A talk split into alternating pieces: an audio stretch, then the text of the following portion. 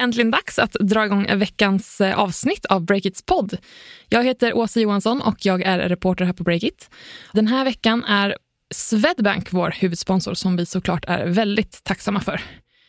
Vanligtvis brukar det vara min kollega Stefan Lundell som är programledare för den här podden, som ju trots allt heter Lundells vecka. Men den här veckan så tar jag på mig den hatten. Stefan är snart tillbaka, så som tur är behöver vi inte sakna honom allt för länge. Med mig idag har jag min kollega, den rutinerade breakreportern Tobias Blixt. Hej Åsa. Hej Tobias, hur är läget? Bra, jag blev vikarie för vikarierna, lite känns som inkastad i sista minut. Men det är kul att få bli insläppt i poddvärmen. Ja, men du är varmt välkommen och supernice att du bara kunde rycka in så här sista minuten. Vi sitter ju just nu i en jättenice studio vid Vita Bergsparken på Söder. Och den här studion tillhör Monopol Media. De senaste veckorna har ju varit väldigt speciella, och jag syftar ju såklart på den ryska invasionen av Ukraina. Så den här veckan gör vi ett lite specialavsnitt i den här podden med anledning av det. Vi brukar ju i vanliga fall köra veckans möte, veckans köp och sälj och lite sådär. Och då med glimten i ögat ska sägas. Men den här veckan så har det inte varit så många roliga möten, ärligt talat. Vi har bara jobbat på och rapporterat händelserna i Ukraina. Ja, det har varit väldigt fokuserat kring ett specifikt ämne såklart. Vilket man ju måste göra i den här tiden som är liksom. Och det kommer ju nya uppdateringar om läget i Ukraina hela tiden. Så nu när vi spelar in det här avsnittet på torsdag morgonen så kommer säkert mycket ha hänt när majoriteten av våra lyssnare hör det här. Men vad vi i alla fall med all säkerhet kan konstatera är att uppslutningen bakom Ukraina i kampen mot Ryssland har varit massiv. Världen svarar med sanktioner, och fler företag sätter hårt mot hårt och bojkottar Ryssland på ett eller annat sätt. Vi har tänkt att prata om hur allt det här påverkar Breakits där. Så vi ska strukturera upp det här avsnittet i några stolpar. Dels ska vi prata om techbolagen som på olika sätt agerat. Profiler som sluter upp till förmån för Ukraina. Vi ska prata lite om Spotify, och sen ska vi prata om några utvecklare som har flytt Ukraina till sin svenska arbetsgivare. Mycket spännande liksom, om ändå fokuserat kring frågan, så finns det ändå väldigt mycket att prata om även för oss på Breakit. Ja, innan vi går in på allt det här så ska vi ta med vad vi kan kalla för en vanlig nyhet först då. Som precis landade i våran mejlkorg. Tobias, vad är det som har hänt? Ja, men det kom ju precis här nu på morgonen. Flat Capital, du vet Sebastian Simietkowskis och Ninas, deras investeringsbolag. De går in med 19 miljoner kronor i Discord. Vet du vad det är för någonting? Berätta. Ja, men det är en plattform som du använder för att chatta och prata med inom. Det har varit väldigt spelfokuserat, men sen har breddat ut i massa olika områden liksom. Lite kul är att Sebastian själv säger att han upptäckte Discord nyligen när ett gäng satt där inne och diskuterade hans Flat Capital då, helt enkelt. Och han säger här i citatet att jag förstod snabbt att jag inte är ensam om att gilla plattformen med sina miljontals användare och stora VC-aktörer. Någonting. Lite såhär, jättekul att de går in i Discord faktiskt, för jag älskar den plattformen. Lite boomervarning faktiskt att upptäcka Discord nu, måste jag säga.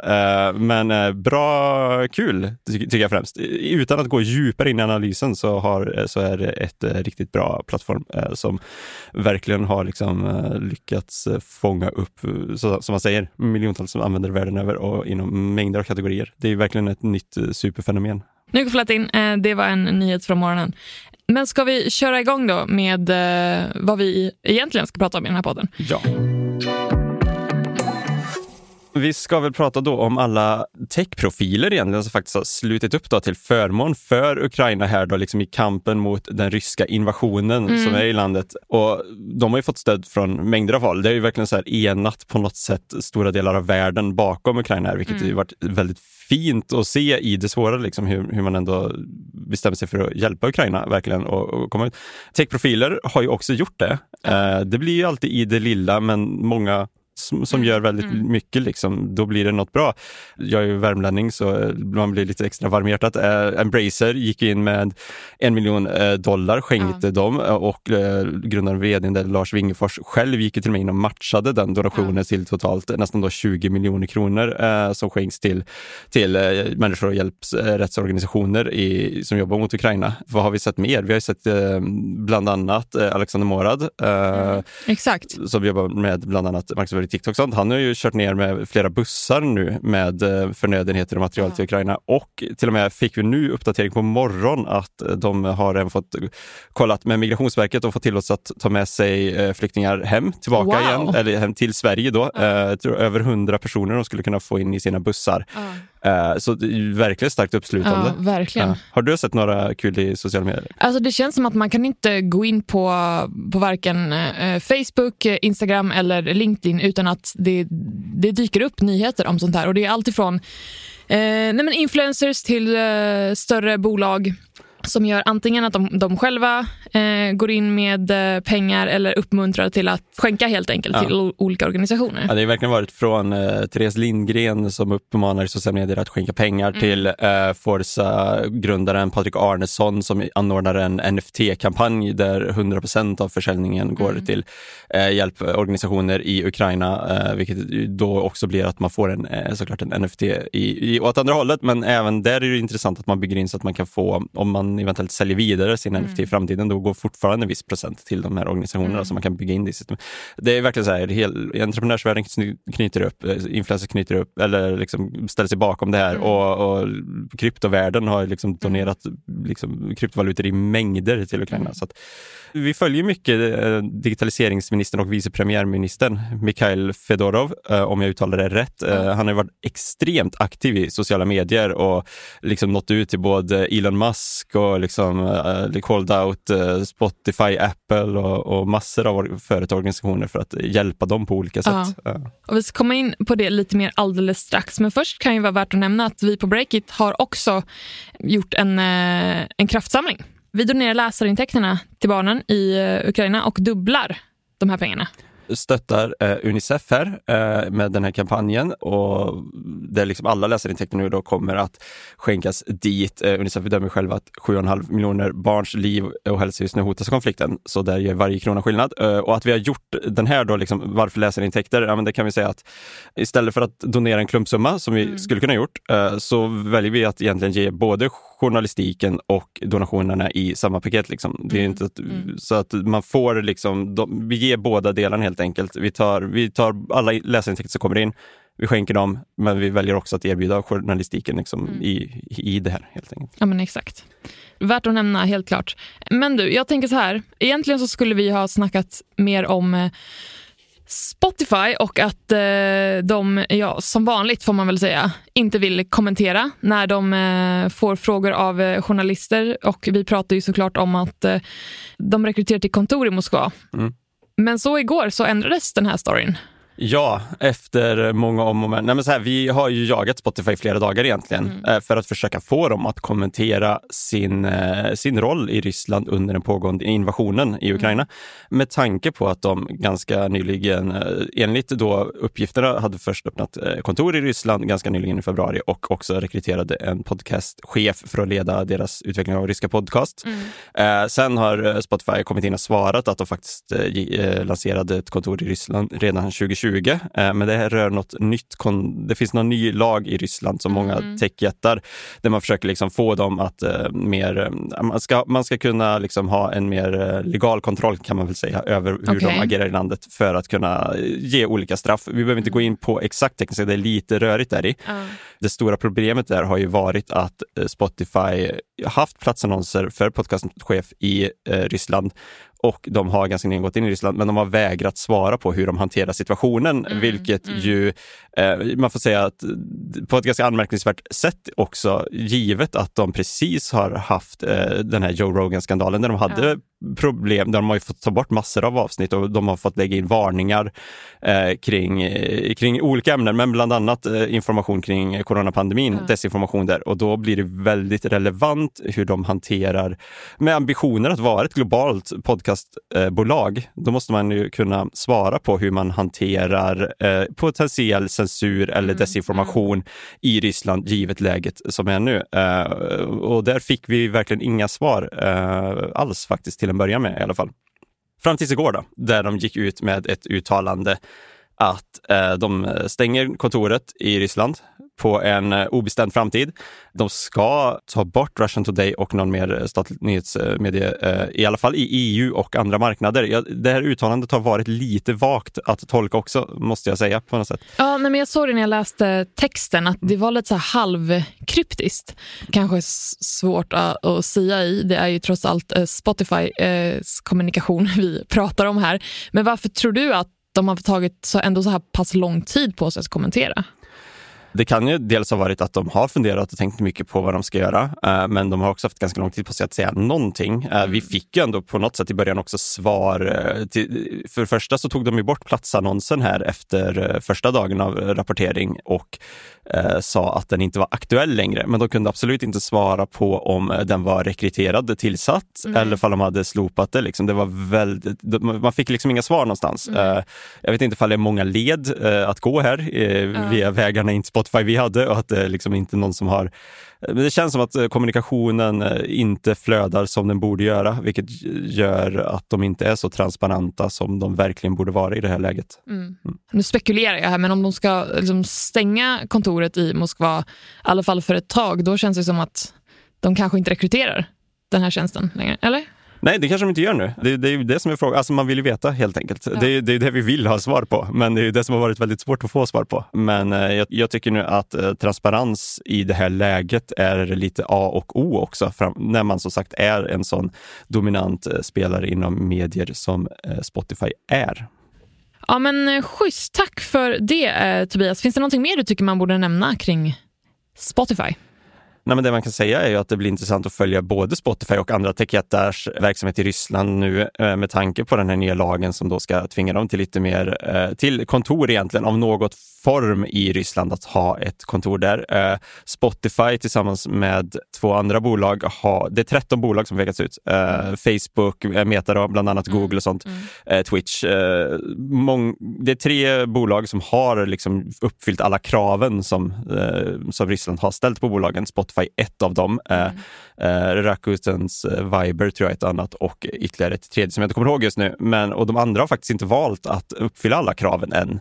Det lär de ju nog tänka 1 eller 2 gånger till innan de gör det i det här läget, för de här kraven ställdes ju då före invasionen av Ukraina bröt ut också, så nu får man ju se hur det går fram här, men det ska bli väldigt intressant att följa hur alla de här techbolagen också agerar i ljuset av detta. Vad händer om de inte uppfyller de här kraven då? Slängs de ut eller vad händer? Jag tror att det var fram till sista februari som Ryssland satt som krav att man skulle uppfylla kraven, annars så skulle man börja sätta in olika former av åtgärder, jag vet inte ifall det blir böter eller någonting liksom, men det har inte kommit så långt än att de faktiskt har straffat de bolagen, vad jag vet i alla fall, som inte sätter sig emot.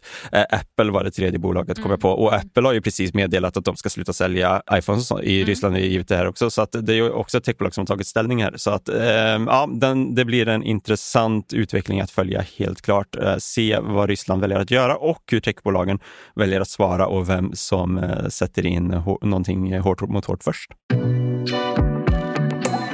Som du säger här, Tobias, alltså listan av bolag som markerar mot Ryssland blir bara längre och längre. Och du nämnde Apple här, som jag tänker att vi kan berätta lite mer om.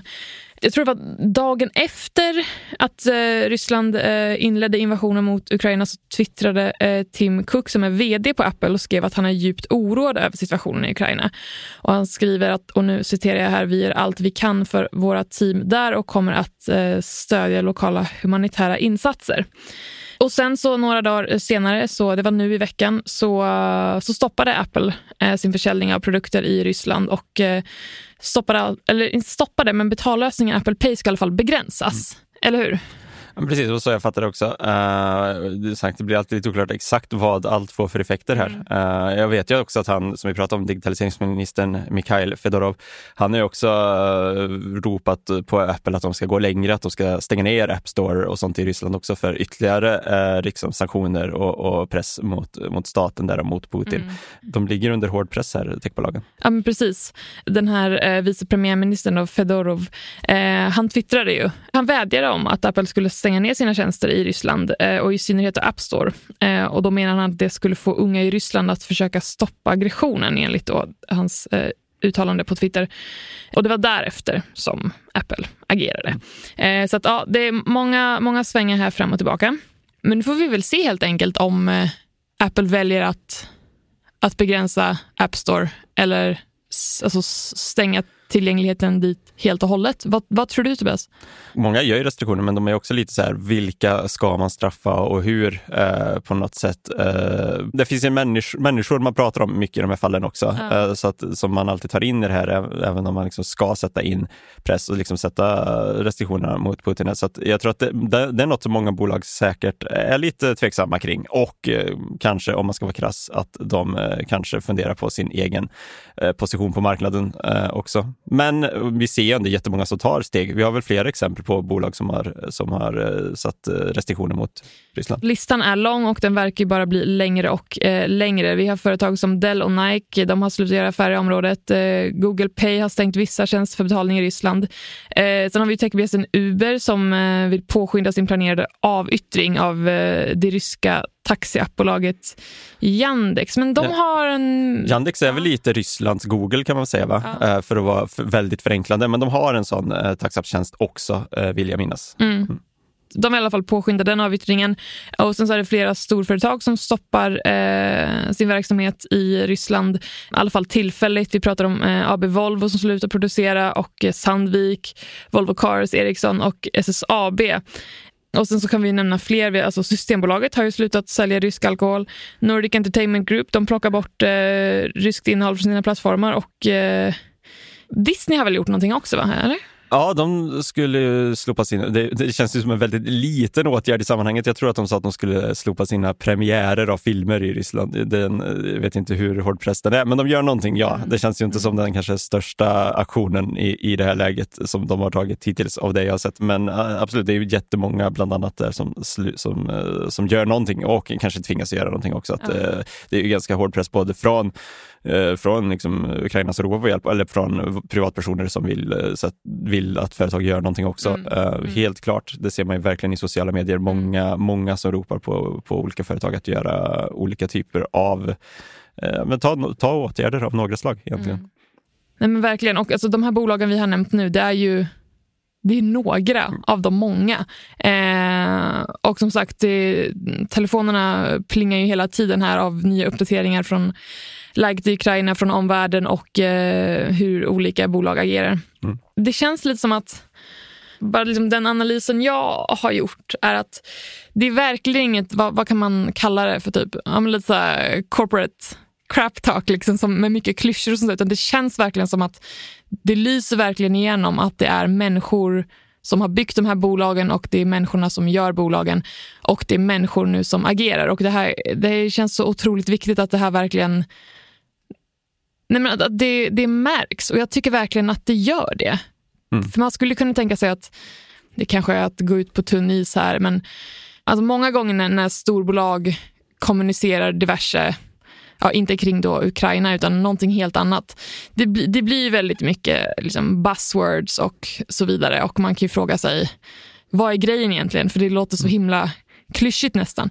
Men nu känns det känns som att det kommer från hjärtat. Mm. Men du, om vi ska vara lite personliga här, hur känner du inför allt det här? Är du orolig? När man följt nyhetsrapporteringen nu så har man sett en fråga ställas till så många journalister som rapporterar om detta också, att jag är helt ärligt ganska trött på att som journalist också få den frågan, för jag vet också att vi journalister älskar känslorna och vill få in dem här, men det är ju svårt att inte vara orolig eller liksom berörd för det som händer i världen. Ja. Hur känner du själv? Nej, men alltså, jag håller helt med, för att det är ett ganska tråkigt svar. Igår kväll var typ klockan 11 eller någonting, när jag förstod att mycket av det som vi hade tänkt att prata om i dagens avsnitt av den här podden sannolikt skulle ha förändrats bara på några timmar, för att det är så mycket som händer hela tiden. Och det var nästan så här, okej, ja, vi får se helt enkelt imorgon bitti innan vi går in i poddstudion vad det är vi ska prata om, för att nej, men allting går så himla snabbt. Och det känns så otroligt läskigt. Ja, vi vet ju inte när den här podden sänds vad som kommer att ha hänt nytt, och det är ju en ganska konstig känsla liksom. Hur mycket som ska kunna eventuellt ha förändrats från varje gång man öppnar telefonen. Jag pratade med en person som heter Alex Ivansky i veckan. Han är en utvecklare som jobbar för ett svenskt bolag som heter Handiscover.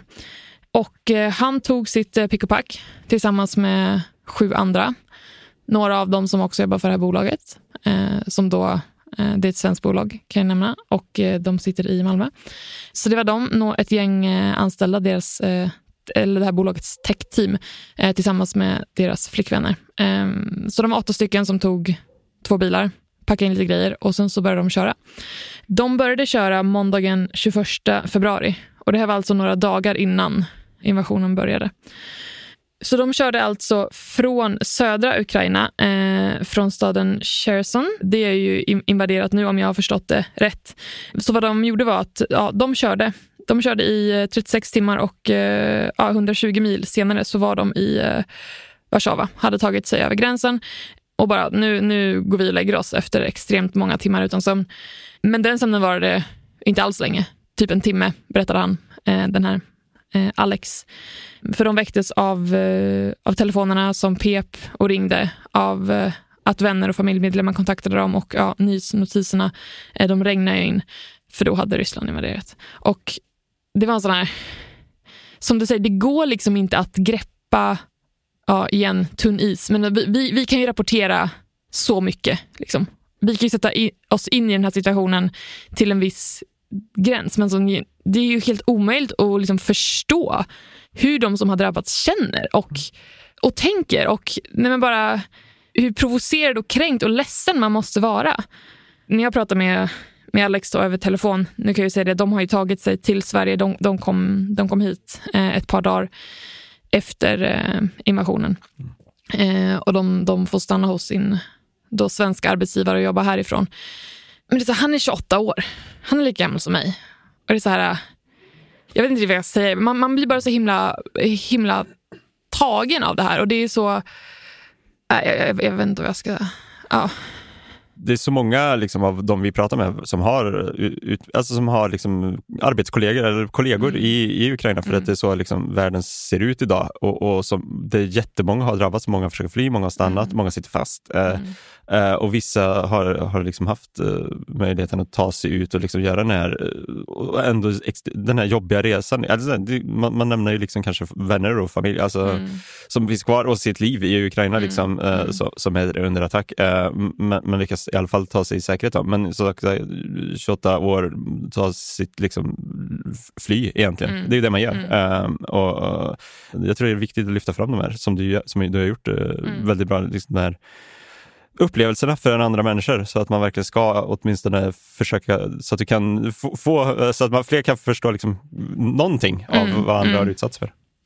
Ja men verkligen, men det är ändå så här, hur kan man göra det rättvisa i skrift? Det är en sak att försöka berätta den här berättelsen så gott man kan och ställa alla relevanta frågor. Men någonstans så... Ja, nej, man kan ju ändå inte sätta sig in i hur det faktiskt är att ha drabbats av det här.